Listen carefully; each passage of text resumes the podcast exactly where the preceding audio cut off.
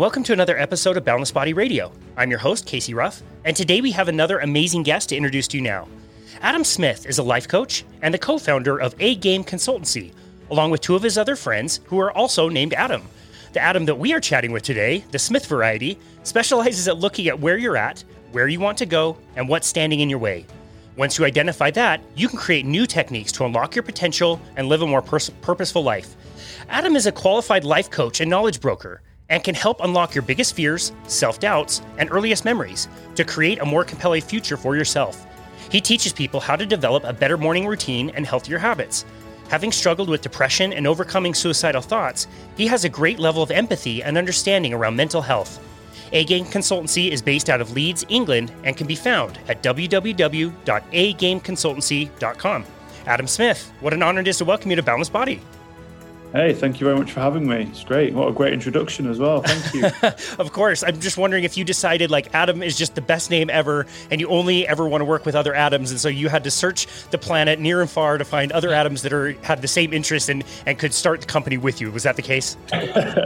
well, I made one of them change the name. It was called Brian before. So no, it's, uh, it was just a, a, wonderful, wonderful coincidence, really, in a sense. Uh, I've known both of them for a number of years, but they've never actually met before. And when I first started my coaching business, they both reached out to me around um, limiting beliefs and bad habits and all that kind of stuff. So I uh, worked with them individually, and I don't necessarily have favorite clients, but you have some calls which just light you up. And I loved speaking to these two guys. And because one of them's a personal trainer and he also does physiotherapy, and the other one's a nutritionist, I just started thinking there's a gap here because there's great PTs, there's great nutritionists, and there's great coaches, but merging them all into one as one service would be very unique. And the fact that we're all called Adam is definitely unique. So um, I rang them both up one day and they were both said, Yeah, we're in. Dead wow. easy. That that simple. So because they were both in you know coaching roles themselves, but their businesses weren't necessarily getting off the ground and they were both quite frustrated. So I said, Do you want to join forces? And they both said, Yeah. And we've we've loved it ever since. That's amazing. Yeah, no, you can totally tell you guys work together really well as a team and offer definitely like unique skill sets, which I'm very curious to talk about. It sounds like it goes beyond just answering the phone. And when somebody asks, is "This is Adam?" then you, the answer is always yes. Pretty easy. um, I, you know, if I would, if I go back, if I go back 18 months when we started this podcast, you know, generally speaking, you know, my wife and I are personal trainers. We do nutrition coaching, all kinds of you know tissue release. We thought the podcast would be so much more about exercise and nutrition and you know all the things that we deal with with on a day to day you know day to day level. But I would have been surprised 18 months later to see how many episodes we have done about mental health, behavior change, uh, you know, life coaching, all of this stuff. I would be pretty surprised. It, it, just seems like this topic keeps coming up more and more and more, and seems to be so much more important and and such a great foundation for changing nutrition and changing fitness and all that stuff. So I, it, it's it really is again surprising to me that it's it's such a critical thing. But uh, before we dive into that, I want to hear about you and your personal story and how you got into what you do today. Sure. So um, I'll keep it as brief as I can. So I was in hospitality for 14 years. So I did that after working for my dad. He's got his own plumbing and heating business, and I hated that. I did it for about uh, 18 months, and he wasted a lot of money putting me through my apprenticeship, and uh, I hated it. So I went into hospitality, did that for 14 years, worked my way up into higher senior management, and I got to probably the age of, uh, I mean, I'm 33 now. So I got into um, hospitality when I was 18 and I knew that I was done by probably 28, but I started panicking. I was like, I don't know what it is else I can do. You know, there's lots of transferable skills from hospitality, but I didn't have a great education in the sense of academia because I was never interested in school. It's not how I learned information. And I always knew that I loved people. I have an obsession with people and why we do what we do every day and how we can change it. And that's why I love coaching. And that's why I used to love managing people too. So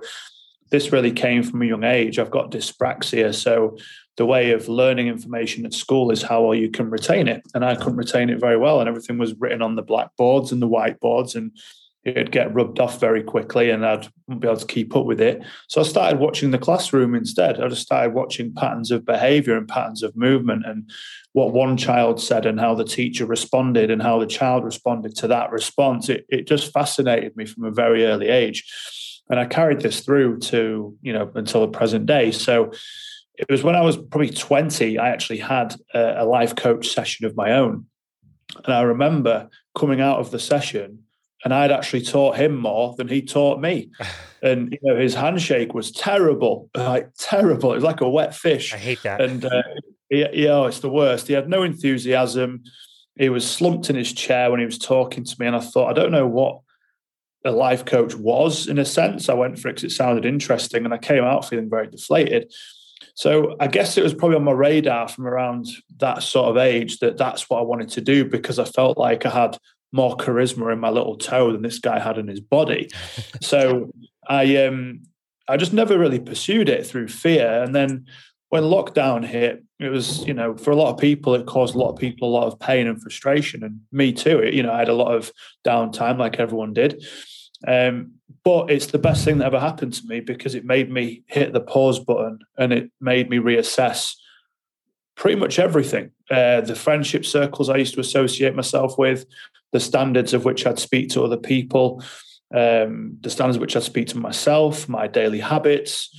Oh, you name it. I, I did some real deep thinking and it changed my life. And, you know, two years later, I went from depressed, overweight bar manager to running my own coaching business with two of my best friends. And, you know, we've worked with hundreds of clients, corporate um, clients, you name it. And it's just been the most incredible journey.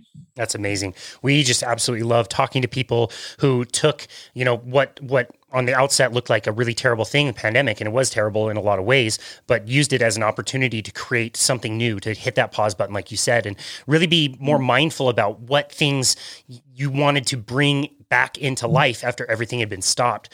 I really do appreciate that. I'm curious to know what are some misconceptions that people generally have about life coaching? Oh, that's a great question because there's many. So I actually recently became qualified in NLP, which is neuro linguistic programming. And um, at the time of when we initially had our conversation, I, you know, I hadn't had that qualification yet. So I was going through my training for it. With life coaching, I think the biggest misconception is that I tell you how to live your life and I've got it all figured out. And I'm this guru that's going to tell you to wake up at 5 a.m. and meditate and da da da da. That's just simply not true I, you know, very much have set templates in the sense of what I believe will help people, you know, exercise, eating healthily, drinking water, meditation, practicing gratitude aren't going to make anybody feel worse. So those are sort of, you know, basics that I help people with and creating morning routine and habit creation and all that kind of stuff. But the things that I help people with is is vast really. I'm, I'm kind of similar in uh, only in the sense of my approach to Tony Robbins in that I'm not a therapist, but I've got a unique skill set where I can just help people unlock earliest memories and you know their biggest problems within an hour session you know just by asking good questions. Because I studied Tony Robbins for many many years on how he asks great questions and unlocks people's you know truth in uh, a very short period of time. And it fascinated me how he could do that so quickly. So I just used to study him incessantly and how he did that. So that's what essentially what my job is. My job is to ask great questions and then lead people to the answer. Because we often go, oh, but the answer's staring us right in the face. No, the answer's staring me right in front of my face.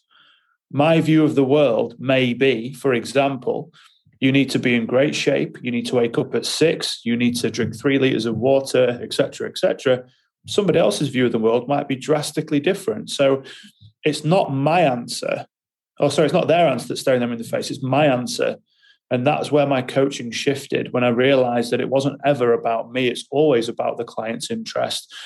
So that was probably literally after about a month to six weeks of when I first started coaching. I was very much directive, more like mentorship and telling people what they needed to do. But I watched many videos, read many great books around it.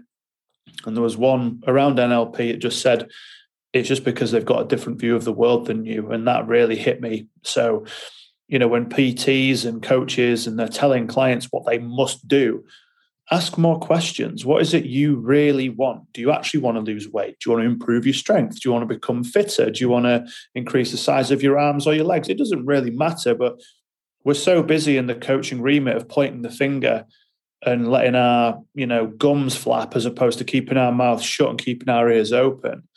So once I learned that skill of just sitting quietly, patiently, holding that space with someone, asking great follow-up questions, that changed everything in terms of life coaching. So I think that the biggest misconception is that we tell you what to do. And you know, there are there will be some coaches that do that, but that's not what I do at all. Wow, that is really well explained. We couldn't agree more. That skill of listening is so critical. I could always tell if I was around like a brand new personal trainer when they were doing a consultation because they might sit down with somebody and say, "Well, how much weight do you want to lose?" And it's like mm. hold hmm. on you you don't even know that that person wants to lose weight you know Correct. it's it's so much better to sit down and listen to somebody let them talk things out and oftentimes they'll come up with the solutions themselves when we didn't really even do anything to help them along I, you know we talk a lot about different techniques and things to change behavior and i think all of us are aware at least at, at some level of some things that we could do and they're they're simple things. They're not terribly complicated things, but that doesn't mean that they're easy. Can you talk about the difference between simple and easy and how some of these strategies might be simple, but they can be kind of difficult for people? Oh, God, yeah. The, when you look at something like, you know, we'll use weight loss for an example because it's an easy one to go to. Or let's say, you know, uh, fitness journey, however you want to word it, but we'll go with weight loss because a lot of people really say that's what they want. So, weight loss is really, really simple but it's really not easy. It's simple calorie deficit. Make sure you've got a well balanced nutritionist diet that you can stick to. Drink plenty of water. Make sure that you're active. You'll lose weight. It is that simple. Is it easy? No, because there is so many complexities around why that person can't lose weight. Not only in the health sector, because I don't know every reason around it, you know, around thyroids and what have you. I don't know the science behind all that kind of stuff. But there is a little bit around genetics not as much as we would often give off in terms of body shape and things like that then yes but in terms of habits and what have you then that's that's really a fallacy that's a lie but most of it is it could be an eating disorder based around when you were 5 or 6 years old and your parents may have said to you oh, you need to eat all your dinner if you're going to grow up to be a big boy. It might be there are starving kids around the world. You have to eat everything on your plate. And if you stack your plate up then you're going to eat everything on your plate because you were told to from a young age. And that's the standard that you've embedded in your mindset for however long. It might be that you don't have the resources to be able to do it, or you don't know where to look in order to achieve those resources. It might be that you've got this limiting belief that you deserve to be happy instilled in you from a very young age because your football coach told you you were rubbish and that you were never going to make the team. So you've applied that to every other aspect of your life, which is known as an emotional anchor. So every um, difficulty or challenge that you've experienced throughout the course of your life will just reaffirm that anchor of not being good enough, of not deserving. So even if you got towards your desired end outcome, you would feel like you didn't really deserve it. So this is where self sabotage kicks in. It might be that they've given themselves way too big a goal to hit in the first place. So I'll run through it very quickly. It's something we refer to as the five stages of making lasting change. So the first one is you have to be painfully aware that there's a problem. Number two, you have to make a decision to change. Number three, you have to make sure that you get a strategy in place. Number four, you have to make sure that you're accountable to somebody. And then number five is take massive imperfect action. If you don't do it, those five things, I really don't believe you'll see long lasting change because people put so much emphasis on one end goal and then they've got no continuation plan. There's no strategy to take it forward. So if you put all of your you know worth and success in weight loss let's say. And let's say you weigh i don't know 200 pounds and you want to get down to 175 and then you get down to 175 then what happens? If you're at 176 does it mean you're a failure even though you might have changed all your habits? And you might look better than ever but you've said 175 so if you stick to that and you've got this rigidity in your mindset because that's a goal you've decided you're going to have a huge problem. And this is the biggest issue that I see is that people overcomplicate things all the time. And you know, it's oh, losing weight is really, really, really uh, difficult. And it's like it, it, the, the method isn't, but the things that back it up definitely are. So um, I would say there's a huge difference between what's simple and what's easy. Um, once you understand what they are, you can change the narrative. You can change the trajectory on which you're on. Um, because, like I said, most of the time it's instilled from a very young age our, our beliefs about what we think of ourselves and what we think of the world too.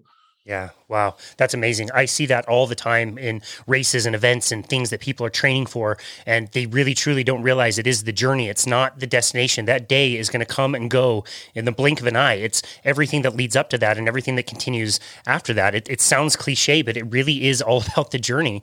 And, and, it, and it's a process of never really like truly arriving. You mentioned goal setting, which I think is really important. I think a lot of people get this one wrong. How can we make smarter goals that better align with what we truly want in life and that are different than than like you said like an event that comes and goes and is done or weight loss that's achieved which is just a number on a scale.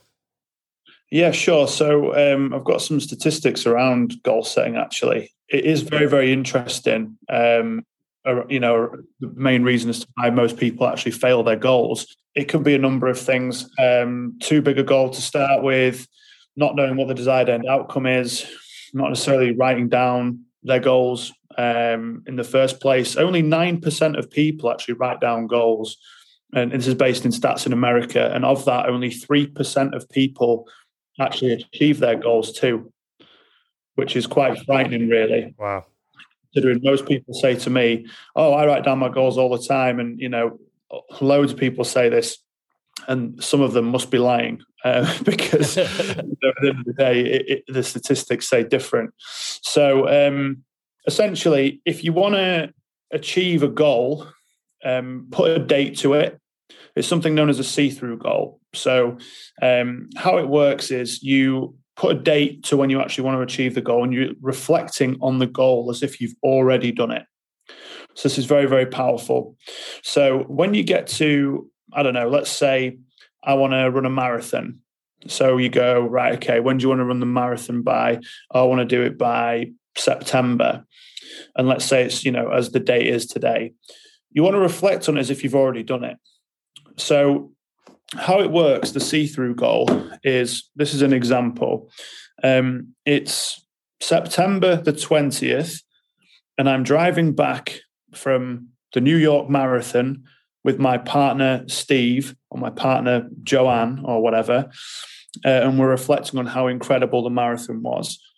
The next bit is you want to say the continuation. I've already booked my next marathon and it's going to be in Boston in X amount of time. I'm going to set daily goals to achieve that and make sure I have a coach to keep me accountable. So if you do it like that, you're almost reflecting on as if it's already been completed. So these are the statistics, the probability of achieving a goal. 10% if you have an idea of what the goal is, well, you'll achieve it. 40% if you decide to do it. So only 40%. So if I decide to start doing a marathon, there's a 40% likelihood that I'm actually going to do the marathon. Wow. It goes to 50% if you make a plan to do it. It goes to 65% if you promise someone else you'll do it. Then it goes up to a massive 95% if you have a specific accountability appointment with the person that you've committed to. So if you said to your wife, let's run the, you know, again, for example, marathon in September, and then we're going to do a see through goal together, we're going to write down as if we've already achieved it and reflection and then get a continuation plan, you're 95% likely to actually achieve that goal. Wow. But most people just have an idea. This is where New Year's resolutions come in, and this is why they're so terrible. So, and then they just decide to do it. I'm going to go run 5K. And let's say they haven't run 5K in three years, and they're probably wearing the wrong footwear. They probably haven't warmed up or stretched. They're probably not um, adequately hydrated. And then they go to run the 5K, they get to 2K, they can't breathe. I'm a loser. I'm a failure. Why did I even bother in the first place? and then they quit. Mm.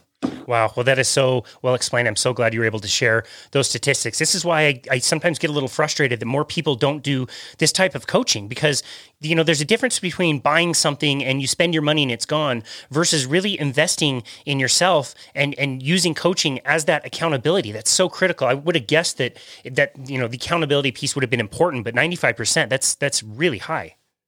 Mm. Yeah, it's crazy. Like, you know, we say it all the time. We don't need trainers. We don't need coaches, but it helps. I don't need a barber to cut my hair, but if I didn't do it, it looked like Edward Scissorhands has had a go on it. So, you know, having the expert there is definitely helpful. LeBron James has a coach and he does quite well in what he does. So, yeah, you know, point. we always feel like we can do it on our own because this is where ego comes in. But there's a great saying that ego is the anesthesia that deadens the pain of stupidity. Mm. Basically, saying drop your ego and you'll start to see results and you'll start to see success because no one achieved anything of greatness completely on their own, including Usain Bolt, including tennis players, including people in high performing athletes that perform on their own. They've got a team around them. They've got a team of coaches, nutritionists, personal trainers, mobility experts, you name it. No one achieved anything of greatness just completely on their own. So if you can collaborate with somebody that's going to push you, it's going to test you, it's going to challenge you, and also keep you accountable, because let's be honest, we've all had that workout in the gym where we go with no energy, we sit on the bench, and we start scrolling through Instagram, or we start checking our email, or we start doing stupid stuff that isn't going to serve us because it it just gets in the way sometimes. We're not always as motivated. When you've got a trainer or a coach sat next to you, barking at you or pushing you, you're going to get so much more out of it. And that's what it's all about. Mm, that's very well explained. Uh, you know, a lot of the goals that we make are obviously not things that we will achieve tomorrow or next week. They're much longer term.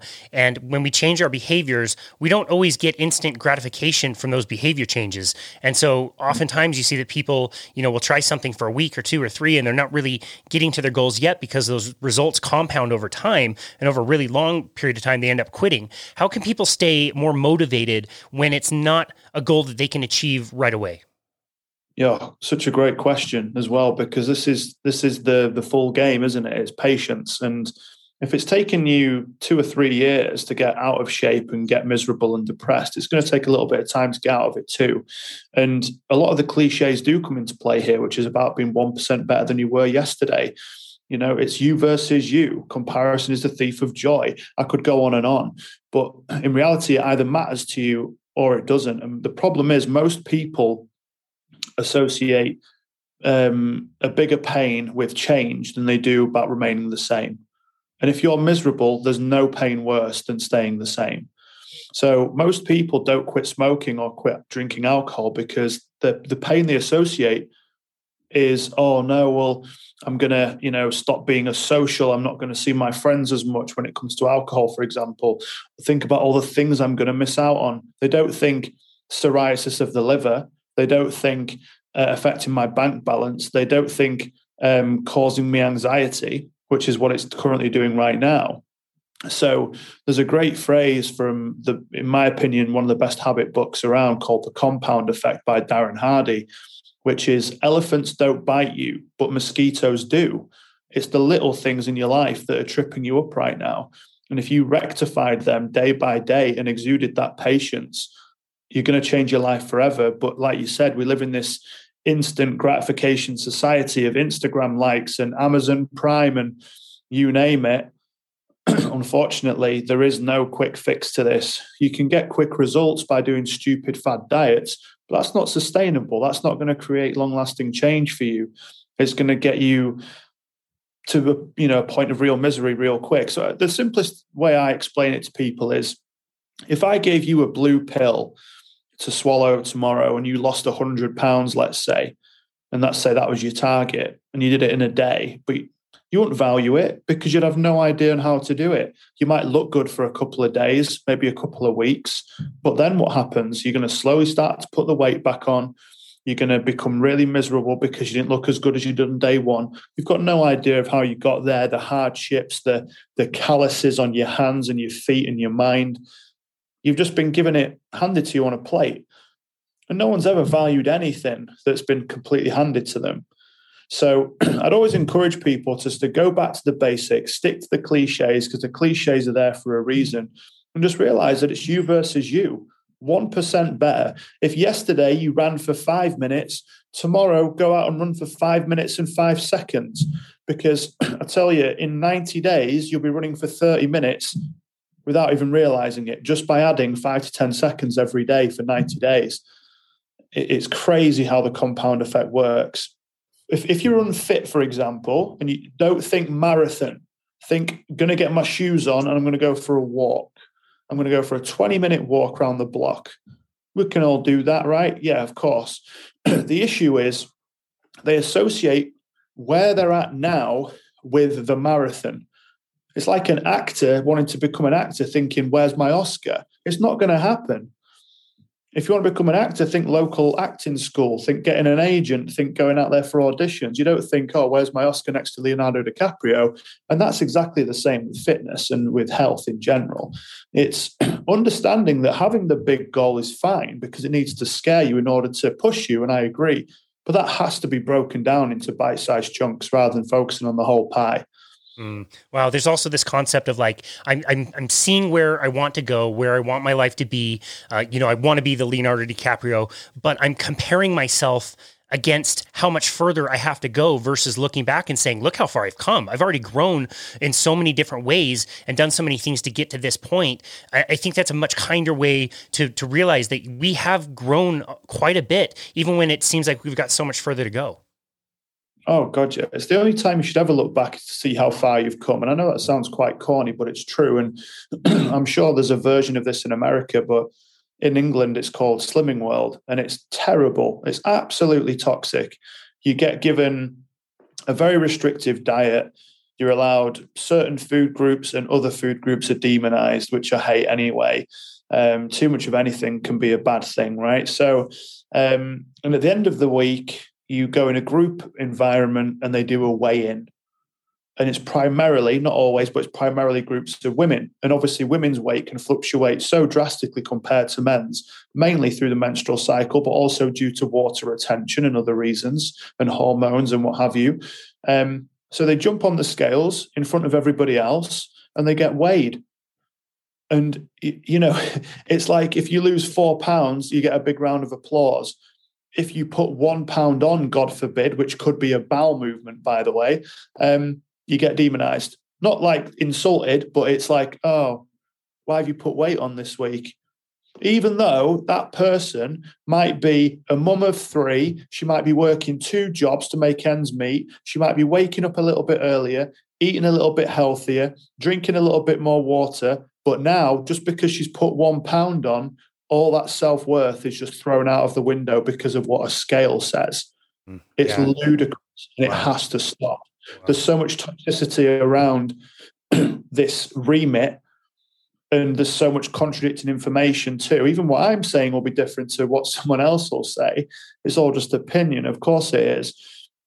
But the point I'm getting to is that that, that in itself is is drastic and it, it really has to stop as soon as possible. Because like you just said there, this this woman, uh, for example, may have developed ten new incredible habits that she couldn't have even fathomed only weeks ago, but now she's being ridiculed because of one metric, which is weight loss, which is absurd. Wow. It creates this entire population of people that just think there's something that is inherently wrong with them, that they are broken. Everybody else is doing great, but they suck and they'll never get to their goals. And for every like one-on-one consultation I have with people, that that comes out at some point, generally speaking, for most people.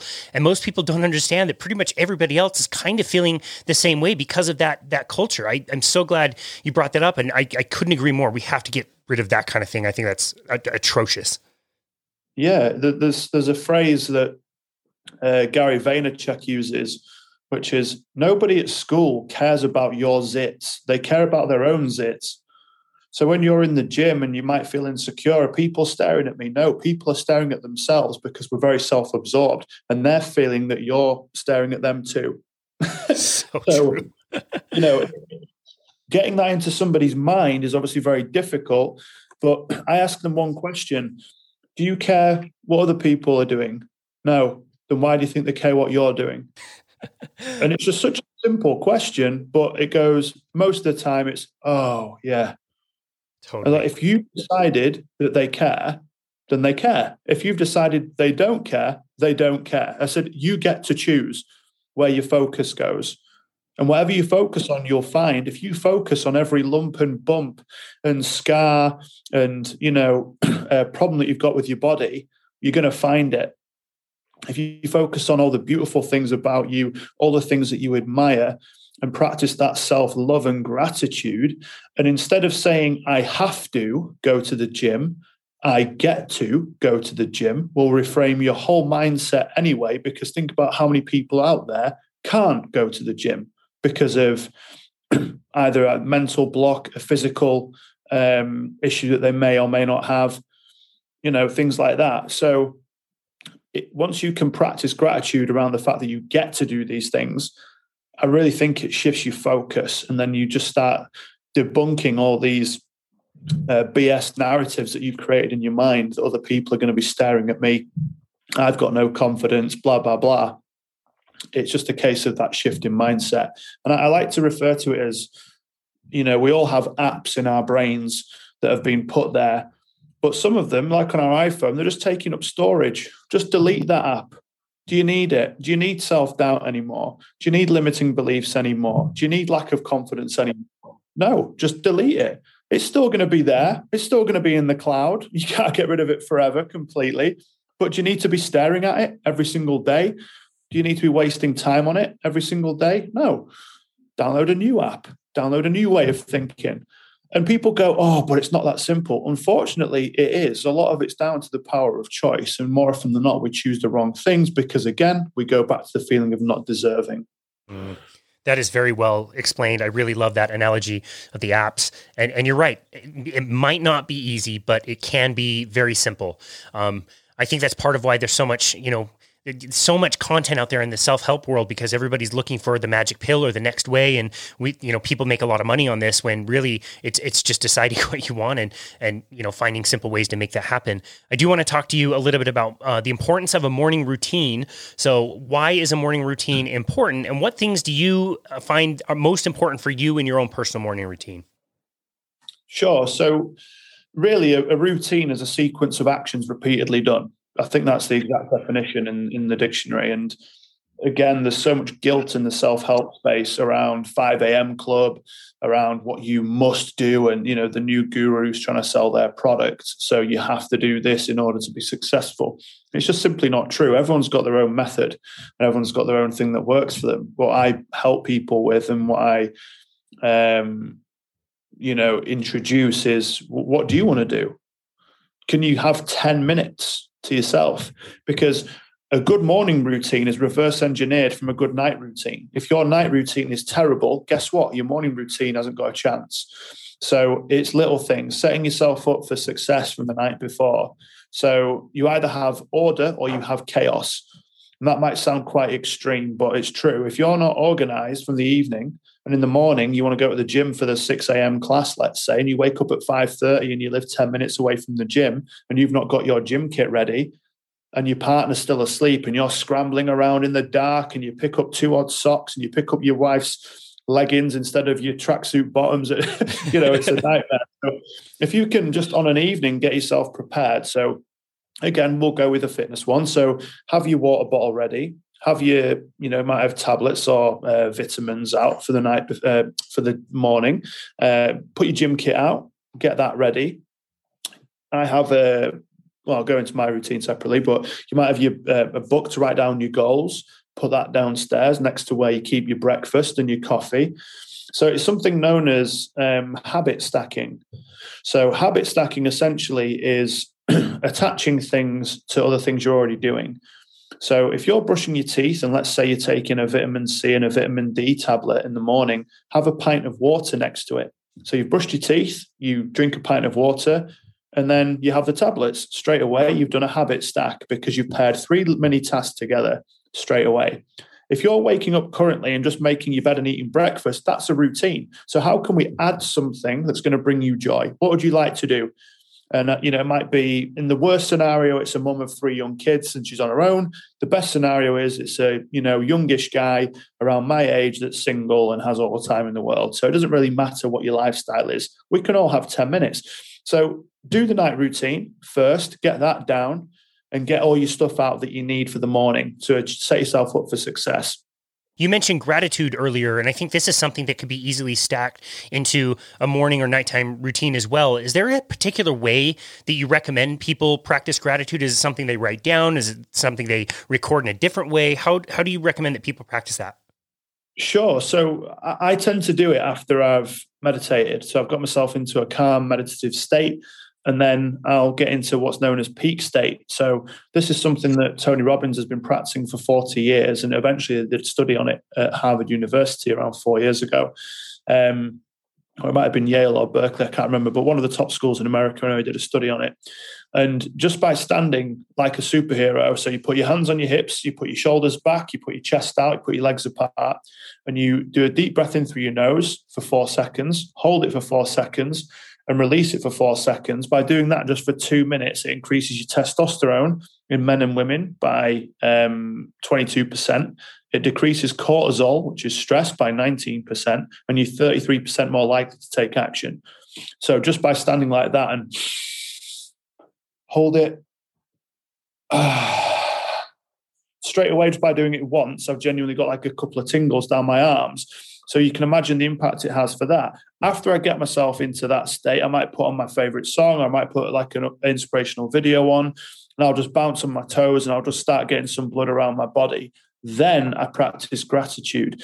Because if you practice gratitude and you're sat in a lousy state or you're slumped on your bed and you say, I am grateful for my life, I feel incredible, I feel amazing, it has no resonance with your brain whatsoever. So you could say any words. If you're in a lousy physical state, your body's not going to believe it. Equally, if you're in a positive state, i.e., shoulders back, chest out, speaking with an upbeat tone, I could say anything and my brain will still like it. I could say, I'm a piece of crap and no one likes me and everything. And your brain's going, I don't know what's happening, but I feel good, right? And your body's responding to it. This isn't rah rah or woo woo. This is just science. Your body is designed to move. So when you're just writing down gratitude, it's fine. It serves a purpose because you're actually bringing it to life by writing it down and bringing it to your conscious mind rather than your unconscious mind. Now, the difference is when you say it, it resonates with your body. So it's something known as the triad of the meaning of life. It's what we say, it's how we say it, and it's how we hold ourselves when we say it. So it turns from an affirmation to an incantation. So rather than just saying, Oh, I feel great. It's, I feel great. I feel amazing. I am so grateful for my family. I'm grateful for my partner. I'm grateful for my health. I'm grateful for my business today. I'm going to go out. I'm going to achieve my goals. Let's go. Straight away, your body's just going, fucking boom, we're ready. We are ready for the day ahead, right? As opposed to sitting down, journaling can be quite peaceful.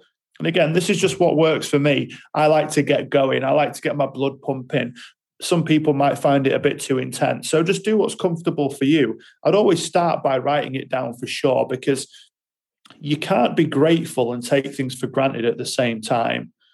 And we often take things for granted every single day, even me, we all do it. So instead, just start practicing gratitude around small things. I'd highly recommend getting like a, a journal or a productivity planner or something that at least prompts you to write it down as a starting point. But if you can up it, and then go to the incantation side of it, I'm telling you, you don't need coffee in the morning if you do that because your energy levels are going to be off the charts. That's great. I really appreciate that you went there with that question that it's not necessarily enough just to be grateful for things, but it's the way that you do that. Um, you know, you starting this business with the two other Adams, tell me a little bit about how each of you complement each other and your, your unique gifts can help people um, as they need it as a team.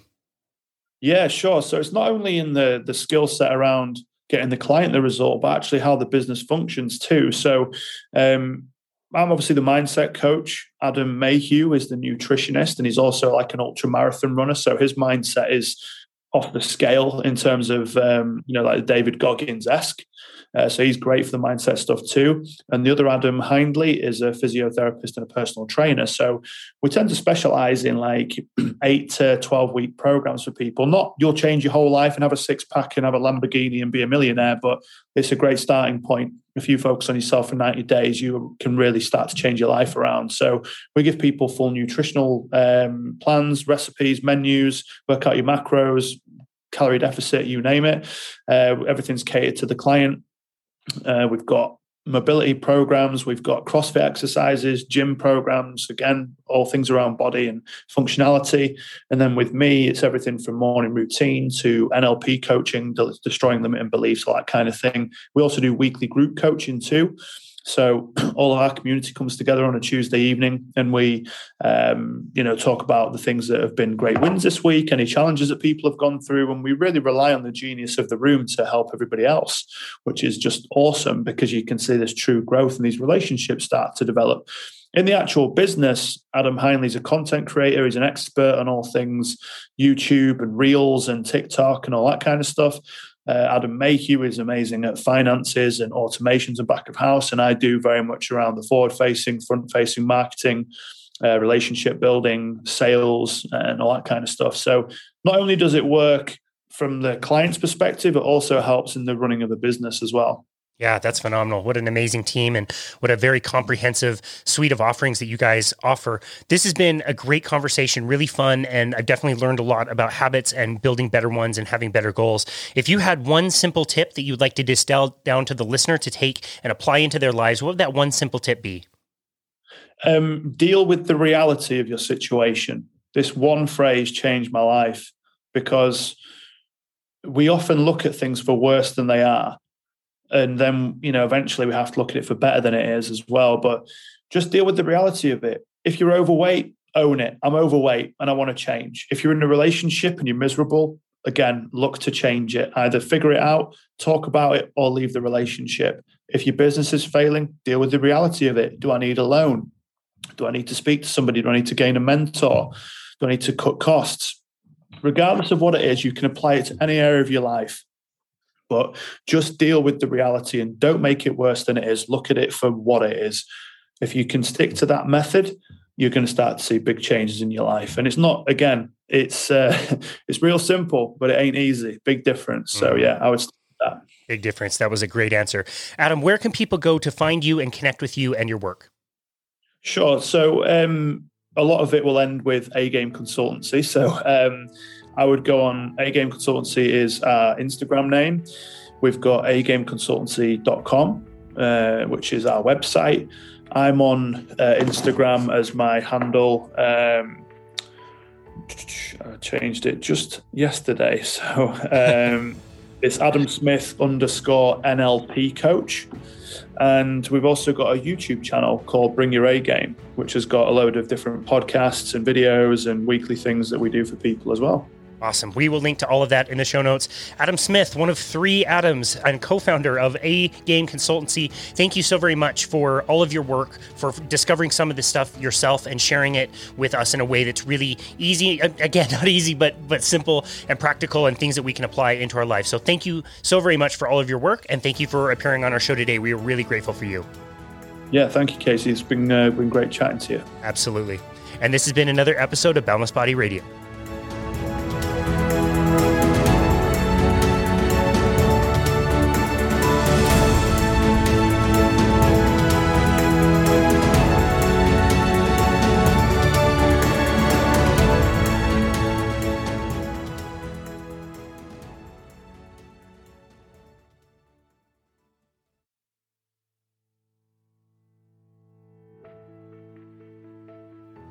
So, thank you again so very much for listening to Boundless Body Radio. I can't thank you, the listener, enough. We are so grateful for you. this year, 2021, was amazing. We got to talk to so many amazing people around the world and got to learn so much from them. And we actually just passed 80,000 downloads worldwide, which I just, when I started this, could not even fathom that we could reach that many people with the message. And hopefully, you have gotten a lot out of this, um, as as have we. Um, as we start the new year, we just wanted to let you know about some of the resources that we offer at Boundless Body LLC. Please go to our website, which is myboundlessbody.com. That's myboundlessbody.com. You will see an option to book a complimentary 30 minute consultation with us so that we can discuss your goals with health and fitness and maybe help you create a plan for the new year. Bethany, my wife, also offers uh, virtual mat Pilates classes, which are absolutely amazing. They're very engaging and also very, very affordable. Those can be done live on Mondays and Fridays, or also given out as a recording to do at your own convenience. We also offer training and meal planning services that are also done virtually from the safety of your own home. So, if you want to avoid the busyness of a gym, we can help show you how to get really fantastic results at home with a very minimal amount of equipment. We've been doing it now for two years, we've gotten pretty good at it. So, we are happy to show you that. Once again, that website is myboundlessbody.com. And if you are enjoying the show, please leave us a rating and review on Apple. It really helps um, get this passion project out to more people. So, cheers to 2022, and thank you again for listening to Boundless Body Radio.